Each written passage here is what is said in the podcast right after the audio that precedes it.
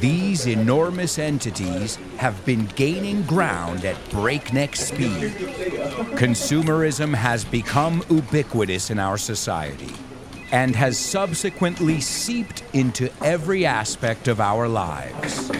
We babble on about our favorite brands as if they were some sort of personal coat of arms. However, you slice it or dice it, the mission of these greedy, gargantuan juggernauts all boils down to one thing the bottom line making moolah. We'll uncover the complex culture of corporations on this week's episode of FYI. Welcome to For Your Info. En inglés. You got it. You got it.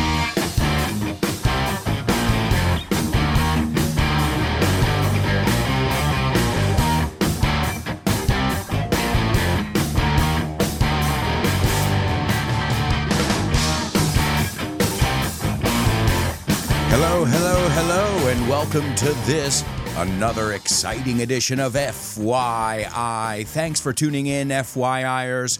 And remember, if you haven't heard a topic that you'd like to hear about, just let me know. I love learning about a new topic every week just as much as you do. So if you have ideas for upcoming episodes, just let me know. I'm really easy to find on social media. I also have a website, it's albertoalonso.com, and you should join us over on Patreon in my curious community. And if you're in my curious community, you'll get access not only to one of the most amazing communities ever, and it's not because of me, it's because of the students. But you'll also get tons of amazing content. Every week, you'll get an extra episode with tons of tidbits of English information. And tidbits are little pieces. Go over to patreon.com slash Alberto Alonso and take a look at all the options. But as well as the bonus episode, you can also get access to PDF documents so you can follow along with each episode. And then you can put yourself to the test afterwards with our worksheets. But remember, it's not about memorizing every single word. It's about exposing yourselves to English every single week. And some of the same vocabulary comes up, which is natural. But also, we get vocabulary associated with each topic as well. And in every episode, there are over 350 words, expressions, and collocations. That's a lot of content. But if you're in our higher levels, our super duper students or our interstellar students, then you can also get a weekly class with me. It's a group class where we have tons of fun playing and laughing and reviewing the key vocabulary from each episode. And if you're in our interstellar level, you get all of that plus a monthly class with me where we can check your progress and we can work on what you need to work on specifically. So if you want to find out more, go over to patreon.com slash Alberto Alonso and join us. And I'd like to send a shout out to all my patrons, the ones who are learning and laughing with me every week the ones who make this podcast possible. You guys freaking rock. A shout out to each and every one of you, especially my super duper students Marta, Lina, Javier, Paco, Roberto, Jose Maria, and Mila. And don't forget about my interstellar students, the ones who get a monthly private class with me Carmen, Isa, Paco, David, and Edgar. Keep up the great work, guys. I am extremely proud of you. All right, let's get this show on the road. That's one of my favorite idiomatic expressions. That means let's get going. We'll start out by taking a look at the intro. I always put tons of vocabulary in there on purpose. So every week when I release the teaser, you have at least five to 10 different vocabulary words and expressions. Let's take a look. I started out by saying these enormous entities have been gaining ground, and that means they've become bigger. I think you say something similar in Spanish terreno, ground. And then I said at breakneck speed. So we already have an idiomatic expression and a super cool vocabulary word in the first sentence of the intro to gain ground and at breakneck speed, which I think you can tell from the context means it's going really fast. Think Fernando Alonso.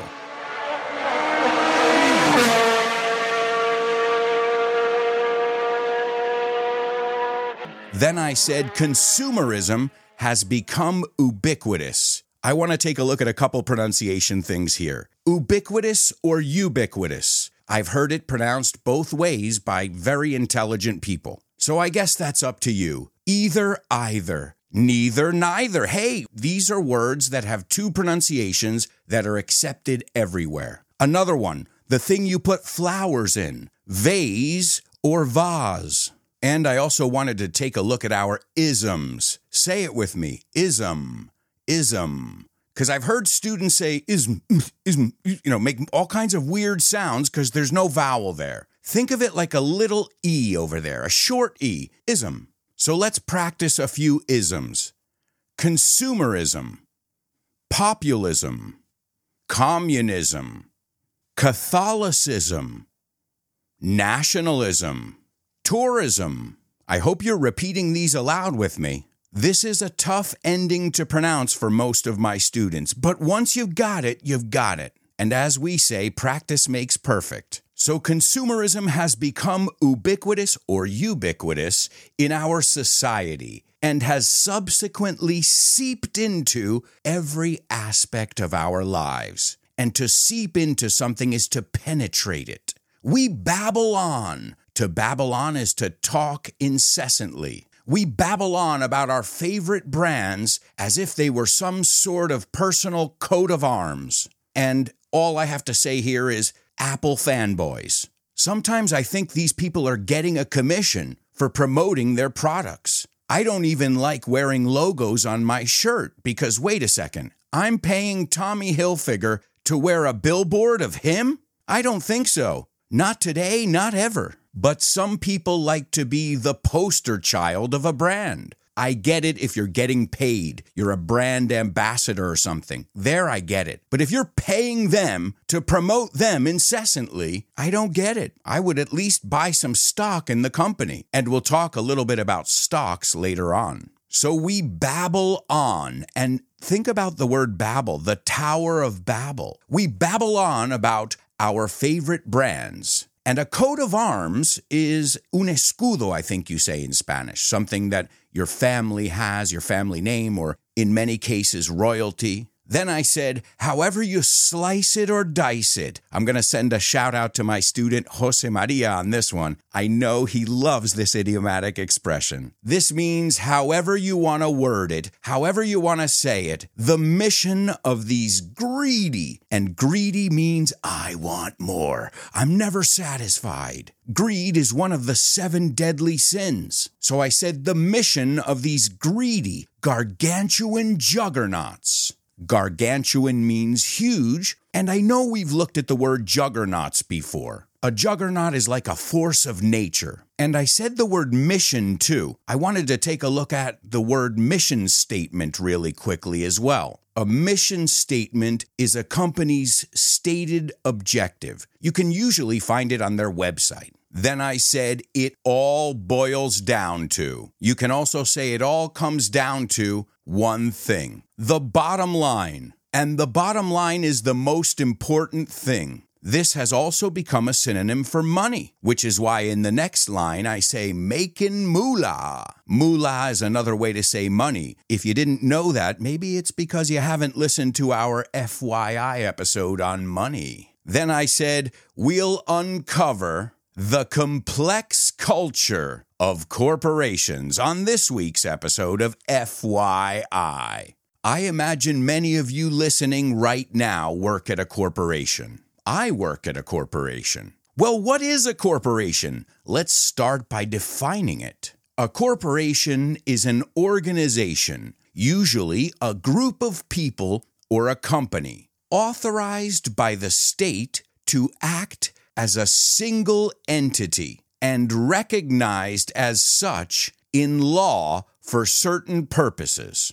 And we'll talk about this later on as well. But a corporation is a legal person. The only thing is, it seems like they have more rights than a legal person, which is something we'll look at in the bonus episode. In the bonus episode, we'll take a look at unions. We'll also take a look at some of the biggest strikes. We'll look at the robber barons. These were the guys who built the United States, but at what cost, as we always ask ourselves in every episode. We'll also take a look at some fun facts. We'll look at the dark side, monopolies, CEO salaries, the biggest bankruptcies, and tons of vocab and idioms associated with corporations. All that and much more in the bonus episode. Now, here's a little technicality. What's the difference between a company and a corporation? A company is not necessarily a corporation, at least in the United States, although all corporations can be classified as companies. And a corporation is a type of business that is distinct from its owner. But as we just said, it's a legal person at the same time. So companies have to file their taxes separately from the personal taxes of their owners. So Elon Musk, for example, which was a pretty recent episode, he has to do his tax return, and then there's a separate one for the company. But where did corporations start? Well, they started here in Europe, or at least the idea, the predecessor of a corporation. And this was when European monarchs gave companies a charter. This was like a right to exist. The monarchy would even finance these companies, but there was limited liability. They could only lose the amount of money they invested, no more. That's a right that was not offered to individuals. So, as an investor, which the monarchs are, that's why they have tons of money, this offered a safer investment. So that's why charters became really big. But they didn't just give a charter to anyone. You had to go in front of a court or a board and you had to present your case and what you were going to do. And if they agreed with it, well, maybe they would give you that charter. Does this sound familiar? The Catholic kings? Isabella and Ferdinand, Christopher Columbus, he had to go in front of them and get that charter, as we call it, to discover the New World. And it was through these charters that Europe became so big. They were expanding their territories all over the world. Countries like Holland, Spain, France, and England. And as the companies expanded, so did the government's wealth and land. Thus, their empire would grow. So it was a win win for the monarchy or the ruling class and the adventurers, the people who had ideas, the entrepreneurs but this is also the government in bed with big business, which, as we know, if they get too close to each other, we could get near something I don't think anybody really likes fascism. And we'll talk a little bit about that later on, too. Laissez faire, capitalism, and other isms. The good thing is, you already know how to pronounce this ending. One of the biggest companies was a British company called the East India Company. They made England super wealthy. And it originally started out as a charter called Governor and Company of Merchants of London, trading into the East Indies. Nowadays, we know it as the East India Company, a British company that accounted for half of the world's trade during the mid 1700s and early 1800s. They were running the show as far as trade was concerned, and they were trading commodities, commodities such as cotton, silk, indigo dye, sugar, salt, spices, tea, and even opium. And the company also ruled the beginnings of what would be the British Empire in India. So technically, it wasn't Britain that owned those places in India, it was the East India Company. But this company came to rule large areas of India. They even exercised military power and assumed administrative functions. This was also the first company in the world to issue stock. Stock is acciones. It's to have a piece of the company. So, just to give you an idea of how important these companies were,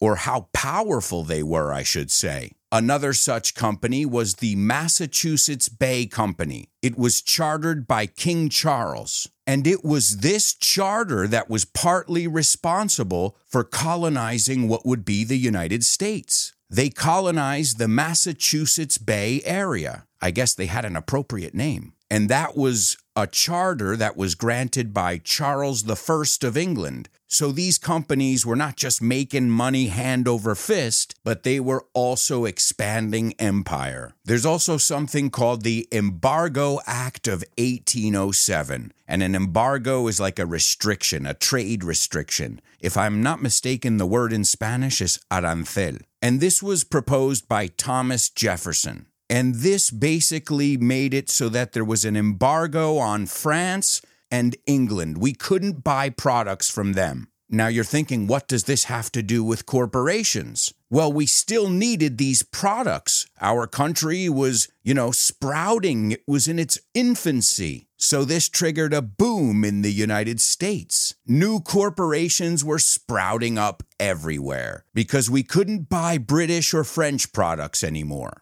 and we started to manufacture a lot of things domestically, particularly the textile industry. And this was also the beginning of the manufacturing system in the United States. And obviously, it reduced this budding nation's dependence on imported manufactured goods. They could make them at home. But now, as you guys know, we don't do it that way. We'll look at that in the dark side. Let's take a look at a couple kinds of companies here. You've got public versus private. A public company issues equity to what are called shareholders or stockholders. Those shares are traded on the stock market. And the day that that company goes public, they call it an IPO, initial public offering. I don't know very much about this area, but I know this much. That's the original stock price when a company goes public. A private company, on the other hand, is, as its name implies,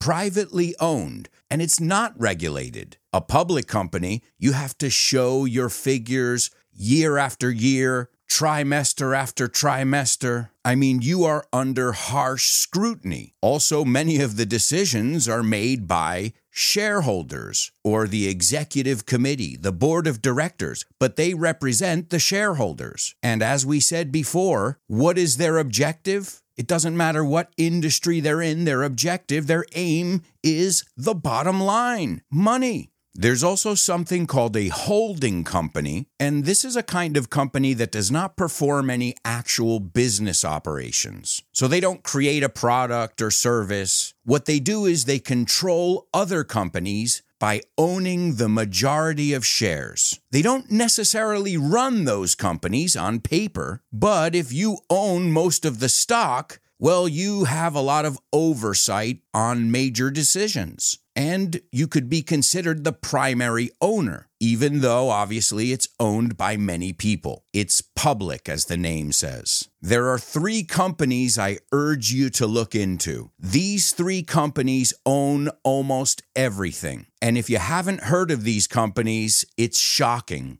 because they own a little piece and sometimes a big piece of every major company in every major industry. We'll talk more about them in the dark side in the bonus episode, but I'll tell you their names now so you can do some research BlackRock, Vanguard, and State Street. They own everything. Look up Larry Fink, the CEO of BlackRock he's like some kind of diabolical figure, or at least it seems that way.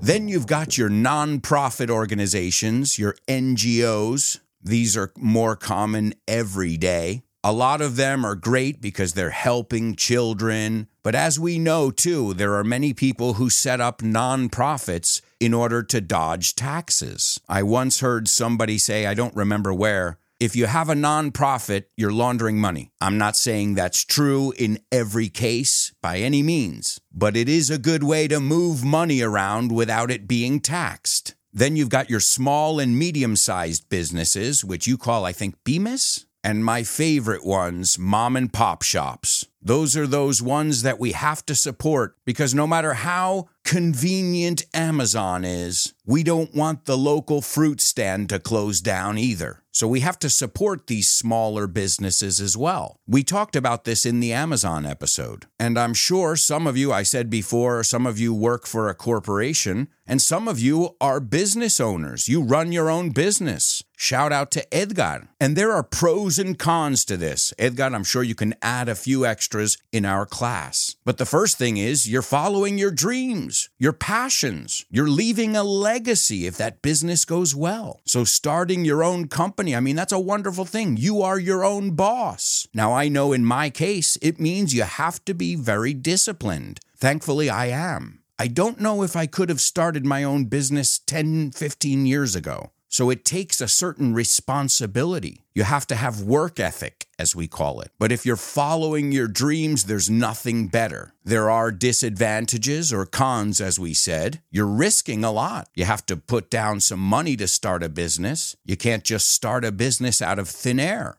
So you take a financial risk, there's legal liability, long hours, well, whatever hours it takes. If you're the boss, the buck stops here. This means you don't pass the responsibility on to anybody else. The buck stops here. And if you work for a company, well, it's the company's problem if their stock is down. If you're losing money in your small business, that's your problem, and that could cause a lot of stress. And what happens when we stress? We get sick. So there are even health risks. Then you have a certain responsibility towards your employees and your staff. And don't forget about taxes. That's a pain in the ass. You need to hire a bookkeeper or an accountant. And you can fail. Be prepared to fail. But that doesn't mean you're a failure. It means you've got to try again. Maybe not in that business, but you don't stay down, as we say. You pick yourself up, you dust yourself off, and you start again. And as you guys have known every time we've taken a look at an entrepreneur here on the show, none of them made it on their first go. You have to be extremely lucky if you do it the first time perfectly. Let's take a look at the most successful companies by market capitalization in 2023. In order, you've got Apple, Microsoft, Aramco, Alphabet, and Amazon. That's four American companies and one Saudi Arabia company. And the four American companies are tech companies, what we call big tech. And we're going to look at that in the bonus episode too. Big tech, big food, big pharma. We'll wrap up this episode with some stats. The estimated number of companies currently, at the time of this recording, is approximately 333 million companies worldwide. Of the 100 largest economies in the world, 51 are corporations. The top 200 corporation sales are growing at a faster rate than overall global economic activity. So they are making money more than ever, as I said before, at breakneck speed. But as we'll look at in the bonus episode, of the US corporations on that top 200 list, 44 of them did not pay the full standard 35% federal corporate tax. This was during the period of 1996 to 1998. Seven of those companies actually paid less than zero in federal income taxes. They're able to do this because of rebates. Rebates is when the government gives you back some money. And those companies, the ones who paid less than zero in income tax, this was in 1998, were Texaco, Chevron, PepsiCo, Enron, which we'll talk about in the bonus episode, in the bankruptcies part, WorldCom, and General Motors. So that's the textbook definition of greed making more money than ever and not paying any taxes. Whereas if I don't pay 60 euros, I'll get 75 letters in the mail. We'll talk about all that in the bonus episode. But it reminds me of the movie Wall Street with Michael Douglas, the original one. And he says in the movie, greed, for lack of a better word, is a good thing. I disagree with him. I say if you can make a buck without screwing people over, well, then you can go to sleep every night with a smile on your face. And I'm going to play that scene for you because this is a really famous scene. It's from the movie Wall Street, and this is Michael Douglas talking about greed. The new law of evolution in corporate America seems to be survival of the unfittest. Well, in my book, you either do it right or you get eliminated. In the last seven deals that I've been involved with, there were 2.5 million stockholders who have made a pre tax profit of $12 billion. Thank you. I am not a destroyer of companies. I am a liberator of them. The point is, ladies and gentlemen, that greed, for lack of a better word, is good. Greed is right. Greed works. Greed clarifies, cuts through, and captures the essence of the evolutionary spirit. Greed in all of its forms. Greed for life, for money, for love, knowledge, has marked the upward surge of mankind, and greed you mark my words, will not only save Teldar Paper, but that other malfunctioning corporation called the USA. Thank you very much. I sure hope you guys will join us in the bonus episode of FYI.